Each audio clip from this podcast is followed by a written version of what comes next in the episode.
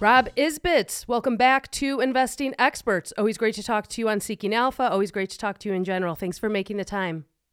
Well, likewise, Rena. Great to be back and uh, ready to roar. Absolutely. Oh, no pun intended, I imagine. Um, It's given your yeah, score. that's right. Yeah. Uh, that's right. You write under Sungarden Investment Publishing on Seeking Alpha. You run ETFyourself.com.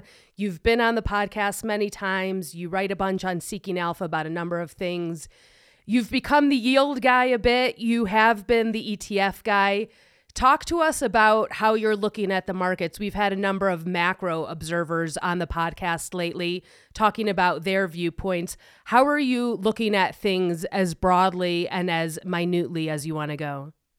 Well, if you don't mind, I'm going to do it through the prism of what I sort of accidentally uh, mentioned before, uh, what I call reward, opportunity, and risk, or the ROAR score, which is something I created years ago and which we track uh, a little two ETF kind of offense and defense portfolio because I think all investing is a combination of offense and defense and rotating them at different times. You know, I'm not a big fan of the 60 40 approach uh, only because whatever's in your 60 and whatever's in your 40 you probably don't want them to be frozen in time for all time uh, when markets roll up and down. And i'm not just talking about stocks i'm talking about bonds. So if you don't mind i'll kind of give a, a brief history of where we are based on where we've been and i think that might give folks perspective as opposed to let's say taking a very specific point in time which could change by the time this hits the air Sure. Permission granted. Go forth. all right great so just as a quick review for everybody uh, the roar score reward opportunity and risk uh, it's out of 100 so think of it this way your only choices are offense and defense. And and you know, of course at etfyourself.com i i I run different portfolios where uh, we get into deeper and deeper dives, but uh, I have to say sometimes I look at how the the simple offense defense portfolio with you know spy and T bills in it uh, and rotating among those, and I look at how the, it's done uh, since we kind of started tracking it formally with my own money uh, a couple of years ago. Uh, and I say, eh, you know, maybe y'all are making this too complicated, including me. Uh, so a little perspective. Uh, so a hundred would be like, you know, max aggressive. Zero would be all in T bills. Um, so in 50 and 50 and above is pretty much where reward is better than risk. I'm looking at uh, potential reward and because anything can go up at any time, and risk, meaning risk of major loss or ABL, avoid big loss, as I call it, uh, and which uh, which one is in greater balance, which one is dominating the other, and I tend to be risk averse anyway, um, and so you know the ROAR score can really be personalized for anybody. So quick history. Came in at 2022, at the beginning of the year. The S&P was at 4,800. The ROAR score is at 65. It hasn't been at 65 since that point. Uh, during the year, it ranged from 60 to 10. Uh, in August of 22, it went from 55 to zero in a month because things really started to go south later in that year. And of course, ended up being the worst year for stocks and bonds a long time, and uh, probably since the 70s. And uh, then 2023 was, of course, the reverse year. Uh, through uh, October, the average stock was not doing very well.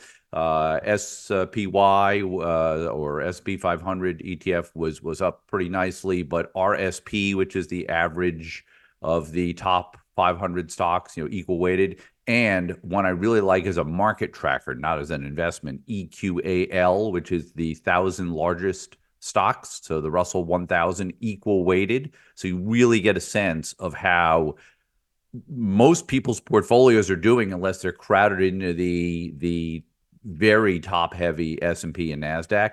So those were flat to down most of the year and the roar was in the 25 range. So keeping it, you know, pretty close to the vest. In 2024, we we're 20 uh, we were 35 to start the year, dropped to 20, now we're at 10. So as we sit here today, we're at 10, but I think it's helpful to have that historical background. Uh, and because you know, all this talk about all-time highs or 52-week highs, eh, I, I hope that during this uh, edition of our uh, wonderful conversations, uh, which I truly enjoy, I hope that we have a chance to maybe pick at or point out some of the very, very common mistakes that I think investors are making in this strange, still post pandemic environment. Uh, so when I look at things now, I see a stock market that is top heavy, overvalued, uh, yet at the same time, there are uh, a lot of parts of the market that are extremely undervalued. However, I don't see a price catalyst yet. So it's one thing to be cheap, it's another thing to be cheap and viable, and that's how I pick securities. Um, and I think it's worth noting when we talk about all-time highs, or you know, say the S and P is at a two-year high. You know what that means to me?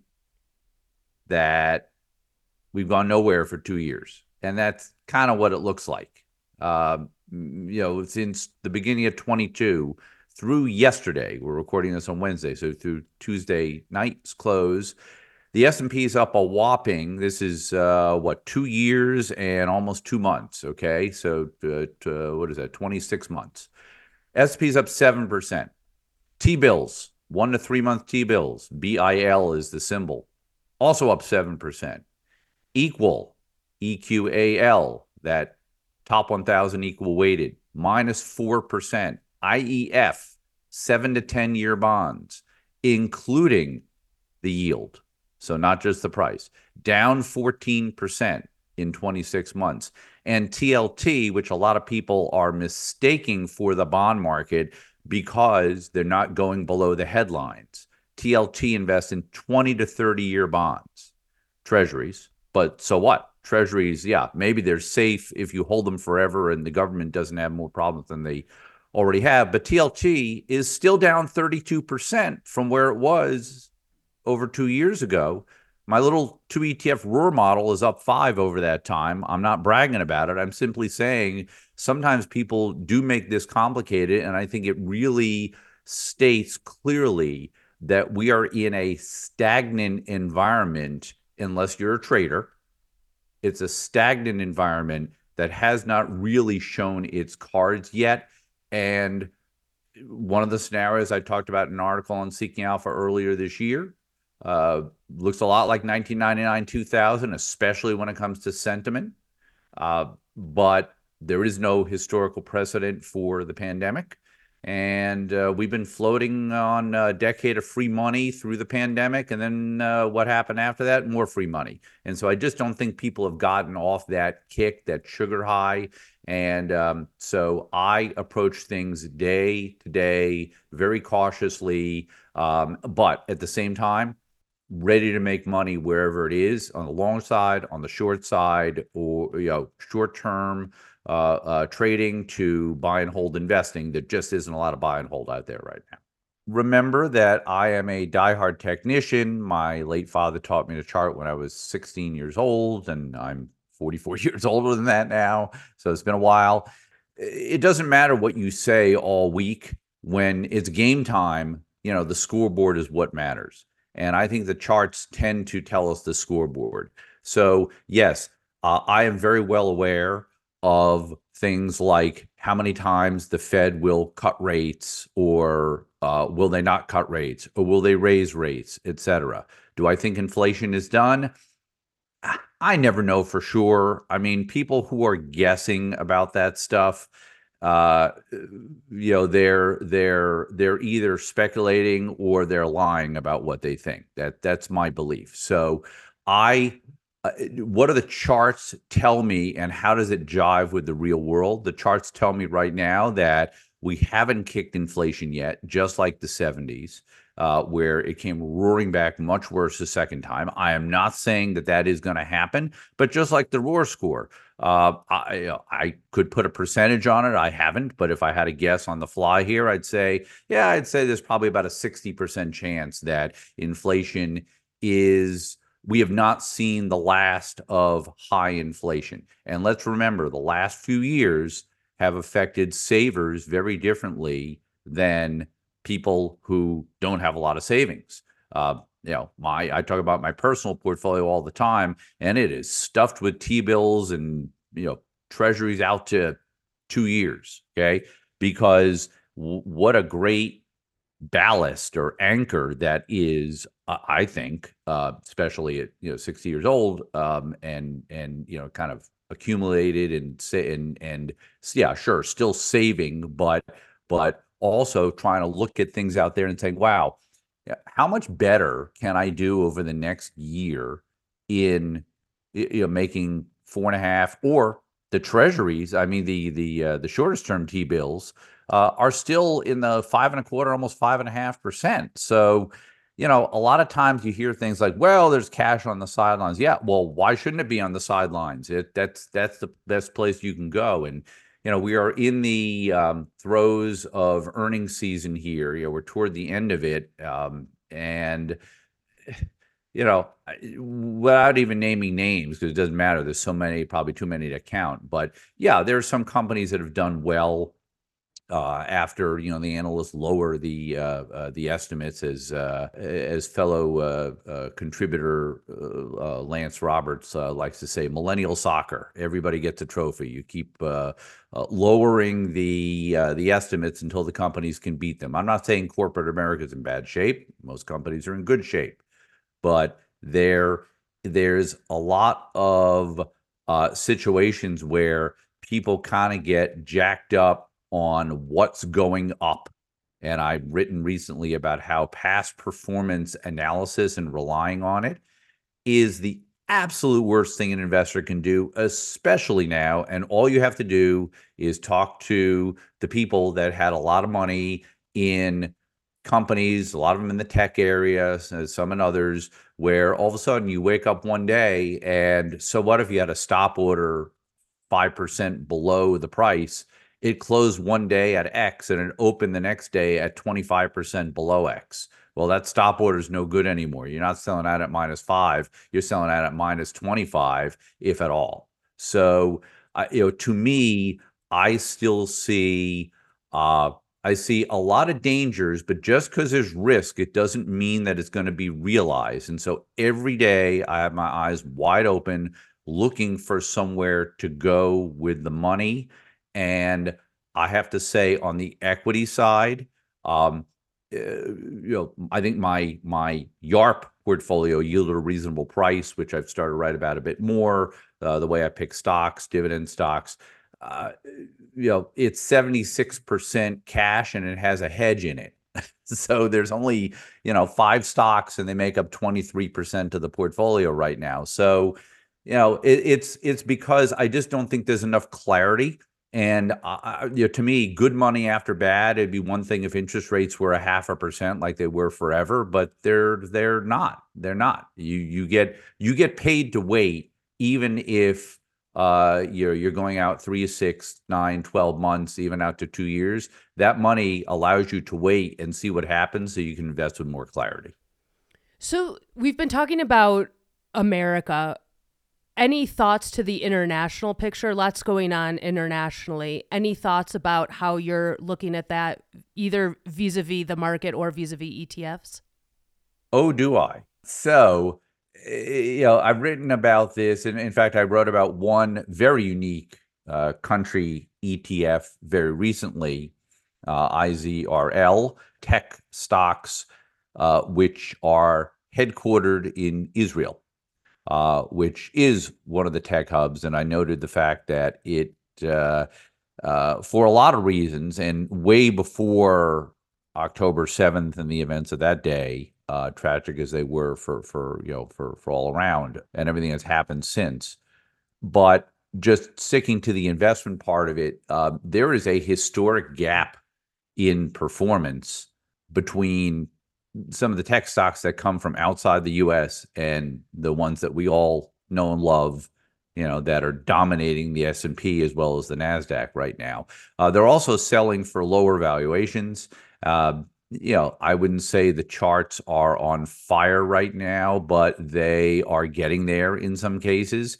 And uh, that is only one example. I do not mean to make it the example. Uh, let me give you a broader perspective on country ETFs. And just to be clear, I'm talking about a long list. I think there's well over 100 of them that invest in a single country.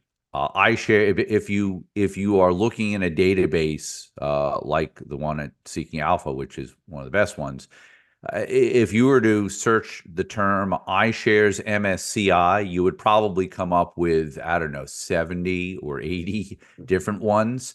Um, uh, you know, all the way down to Pakistan and South Korea and Austria and Poland. I mean, it, you know, when when you start to to look that wide, and I thought, okay, well, you know, when I started doing a little more research on this, okay, because at some point the dollar is is going to be a weak spot, not a strong spot.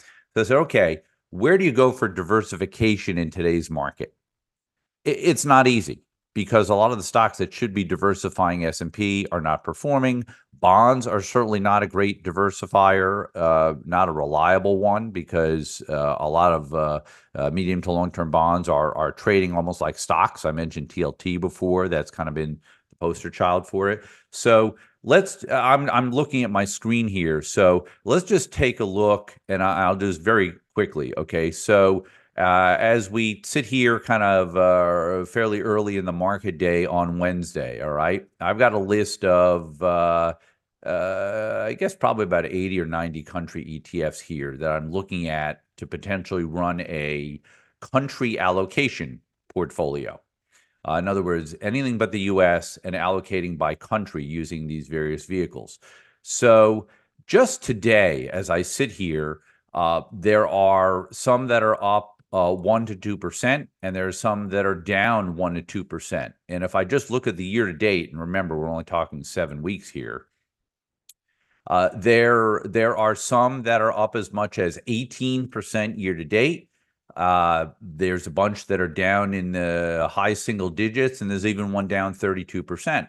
So, you know, without naming names, because uh, you know the names will change if we do this again, you know, in in, in a week. Uh, but to me, and and it's not just for the last six weeks, okay, or not just for today. It goes back a long way, uh, and that's more of the research I'm starting to to do with my with my uh, research squad here. Uh, I think that looking at countries and breaking the world out there uh, I have to figure out exactly what the reasons are, although I'm sure we can guess. Every country is different and uh, different sector emphases and cap sizes and things like that. But the bottom line on country investing and why I'm looking to start a country allocation ETF portfolio is that they are an array of outcomes. And that's what you want as an investor. You want to be able to look at a bunch of securities and say, there's an array of possible outcomes here on almost any time frame. And then I can be a smart asset allocator, not somebody who thinks I'm okay because I'm 60 40 uh, but the 60 is crowded into a small number of stocks is mostly s&p and the 40 is an oops surprise look at how much duration risk i had in my bond portfolio that was the story of 2022 and uh, anybody who doesn't want to repeat that or believes like me that we are still in a period of stagnation uh, and that value will come uh, from maybe places that we're not used to it coming from because we haven't looked.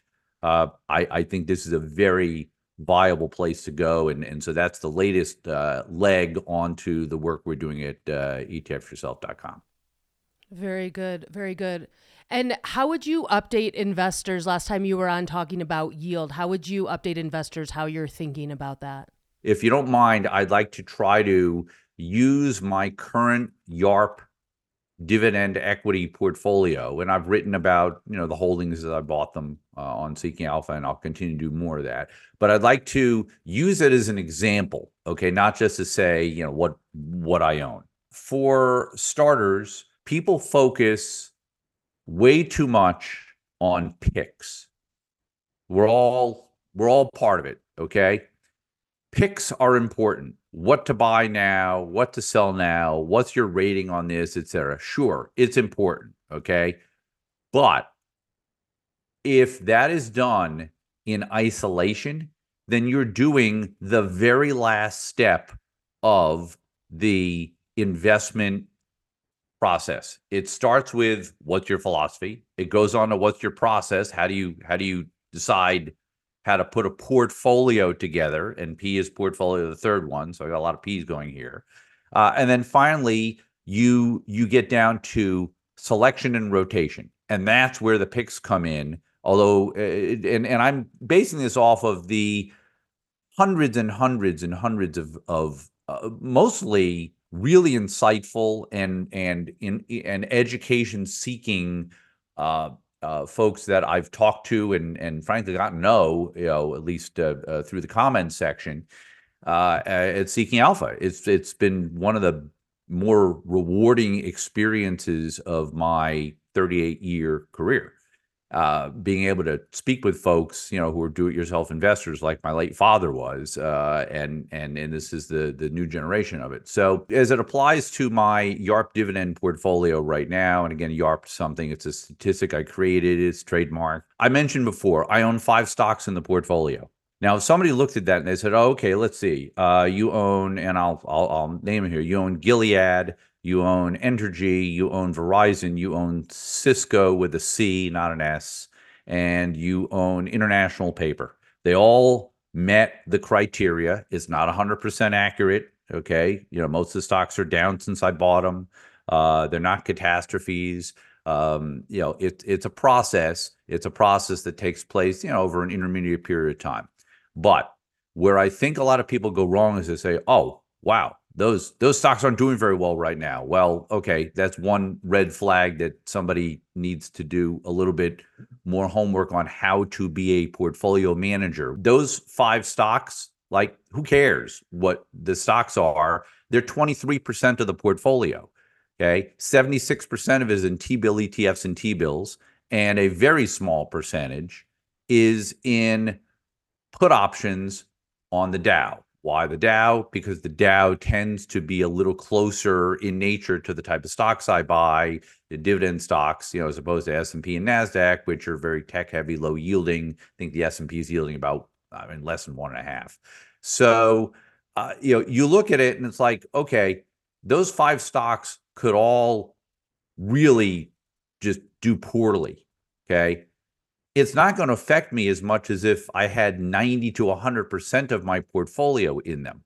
Why do I only own five stocks? Because I've only been able to find five to buy in a portfolio at a 25. Now, I have several others that I'll be writing about very soon on Seeking Alpha uh, because I'm finding more, but it's a slow process. I started building this portfolio just a couple months ago, and that is the point, Rena. That's what I want everybody to get it all goes back to the Roar score we talked about at the beginning. Think of your investments as a hundred percent of something, okay? A proverbial hundred dollars. And then start to make decisions like how much do I want to have on offense versus defense? How do I want to play offense? Usually equities, but it could be stocks, ETFs, both, mutual funds, even. Uh, and then on defense, you know, there's inverse ETFs, there's put options, and and as of a couple of years ago, once again, thankfully, there's T bills and there's short term treasuries and there's you know junk bonds and corporates and munis for those who are so inclined. I mean, there, there's so many ways to play offense and defense, but if you simply look at the headline and say these are the five stocks I own, okay, I'm not out there saying everybody should own these five stocks right now because you'll never lose money and you'll, you know, make 20% dividend yield for the rest of your life. Okay. That is not me. Um, I am all about taking that proverbial $100 and at any point in time trying to figure out what the best use of that capital is because like everybody else i've worked too darn hard to accumulate it and i don't want to just give it back because the market feels good or because somebody on TV told me that this was a good idea. And that's what I'm hoping to kind of drum into anybody uh, who can stand listening to me. I appreciate that. Who do you, or what do you think that investors should be keeping in mind in terms of kind of setting themselves like let's say they're positioned however they're positioned right? And uh, investors listening to this could be focused on a number of sectors a number of stocks a number of strategies.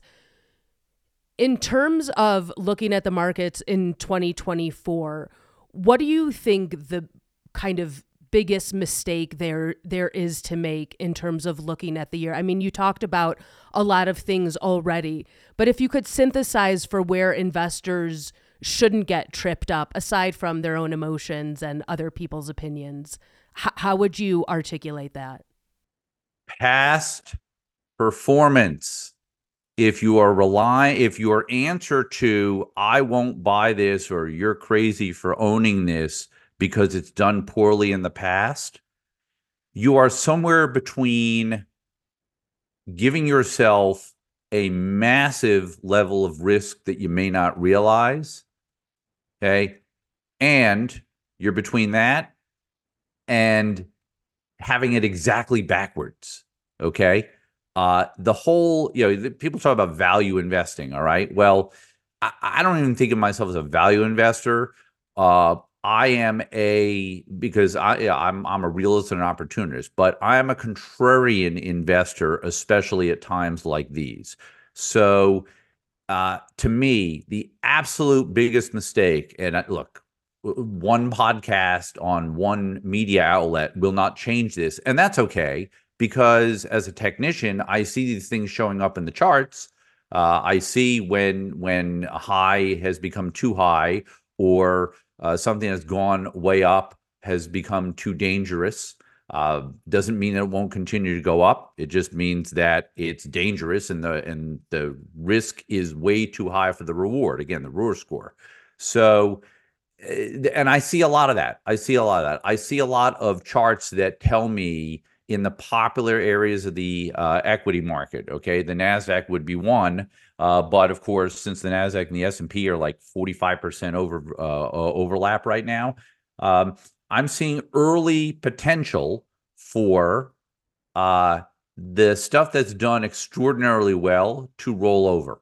And the only question is, uh, look, it'll roll over eventually. Okay, we'll have a big decline in the Nasdaq, in the S and P Okay. I think maybe less or so in the Dow, but of course it, it won't escape. And small caps are the index is so poorly constructed that the Russell 2000 is is you know, bound to to to to give way. There's some issues coming coming up in the next 12 months that that are going to uh, probably lead to that. But regardless of what actually happens in the future, where people I think are getting caught right as we're speaking is that they are sitting comfortably saying, "Well, it's it's done so well and I would say dot, dot, dot. And what does that mean about the future? As I like to say about past performance, uh, there is a guarantee that comes with past performance. You know, past performance is no guarantee of future returns. It's it's at the bottom of every fund statement. But you know what the guarantee of past performance is? You can't have it unless you already owned it. Okay? And to me, the chasing that goes on in markets like this is and again i lived through 1999 and 2000 okay? Eh, you know, like my dad taught me first rule you never know how high something's going to go up. Second rule you never know how low something's going to go okay? These things can go on forever but you have to have some home base. For me it is the charts. I can look at what's going on in the world. I can hear all kinds of noise including noise that you know i put out on a regular basis. Uh, but at the end of the day you have to have something that is your truth in my case, it is technical analysis, not the way most people do it. I look at 12 time frames, I look at uh, hundreds of ETFs, many stocks, and the market tells me a story. I'm not looking for that one great super stock, although occasionally I'll run into one, as they say in baseball. Uh, when a weak hitter uh, happens to take like a 100 mile an hour fastball and hits it over the fence, and everybody's surprised. They say, oh, he ran into one. The rest of 2024 into 2025 if we can skip that far ahead, is going to be more of a uh, reversal in roles where what has worked for the last uh, year plus, really since uh, late 2022, um, will will start to trade places with some things that are getting increasingly undervalued. But I will say this about the stock market: uh, I, I always have multiple cases that I look at. Okay, and I'm a tactical investor, so I, I you know just because I buy something doesn't mean that I I can't decide to move on. You know, in in days, weeks, or months after that. Uh, what I'd love is to see a market where we can once again buy things and hold them, other than a handful of stocks in retrospect. You know, talking about the Magnificent Seven. It looks great in in in, in retrospect, but um, you know, there's there's there's a bigger story there. So, uh, you know, I am looking first for things to bottom that have been way out of favor. I think some of that may come from the healthcare and the biotech area, but again, these are kind of too early to tell. I think the industrial sector, uh, there's a lot of really strong fundamental businesses, and I am heavily a user of the Seeking Alpha quant ratings on stocks. Not all of them, but certain ones, like the profitability, et cetera, because I'm not a fundamental analyst. Uh, I, you know, I I'm a technician, I'm a quant, and and that speaks to me. So my filtering process to get to this YARP universe from which to choose a portfolio of maybe 25, 30 stocks from uh, at any time, it starts by going to the Seeking Alpha quant ratings. Uh, I, uh, I, I think what uh, Seeking Alpha did in bringing that to the table was absolutely brilliant. And I'm not. He is you know, not being paid for these sentiments. No, no, I am not. No, I'm not. Not at all. Uh, yeah. So I, it's a great filtering process. And again, what did I say? Process. Okay. I'm describing my process. When it comes to ETFs, it's one process. When it comes to stocks, it starts with looking for companies with very high profitability ratings. Okay. I'd like to see growth. Fine.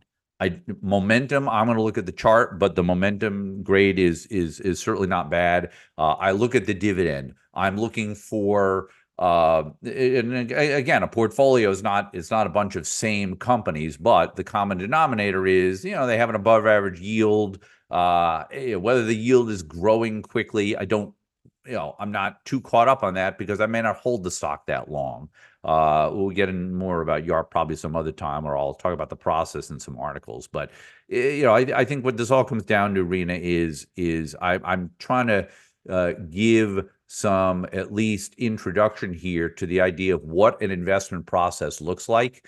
And I think that people last year and maybe early this year got away with the process of I just buy what went up because everybody else is. And I do not think that that investment process, which is not a process at all, uh, unless you call you know blind momentum a process, maybe it is. But I believe that process is going to matter, and uh, and and building portfolios as opposed to picking securities is is going to really be the key to future performance uh, especially if you are uh, in the later stages of let's call it the accumulation phase of life and uh, or or into uh, full retirement. Uh, and but even younger people, because everybody who says, "Oh, I've got you know 30 years or whatever," I'll just put it in in in the market and and I'll be fine. Well, just make sure you understand what you're getting into. Okay, we had a 13 year period this century, okay, since 2000, 13 year period where the S&P's total return was, as I like to say on Sopranos, GOTS, zero. Yeah, I think I think uh, you know one of the biggest lessons, and I know that you've talked about this before with Matthew Tuttle when you used to have conversations with him a lot of times around past performance, and I think it's true in life as it is in investing less reactionary, more thoughtfulness.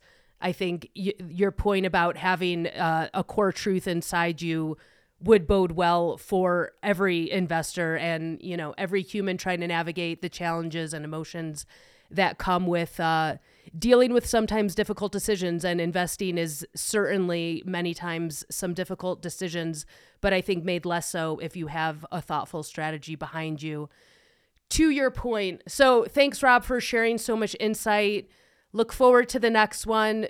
Come at us with questions hit up Rob with whatever questions or comments you may have about what he's talked about today or what you'd like to hear from in general. Appreciate the conversation, Rob. Always a highlight of my day when we get to do this. Thank you, Rena, and thanks for all you do for Seeking Alpha. Likewise, likewise. Any articles discussed today, you can find links to them on our show notes, and all episodes have transcripts available on Seeking Alpha. And for those wanting to follow breaking news and general news coverage of the markets, come listen with us at Wall Street Breakfast for all your market news needs. Just a reminder anything you hear on this podcast should not be considered investment advice. This is for entertainment purposes only, and you should seek advice from a licensed professional before investing.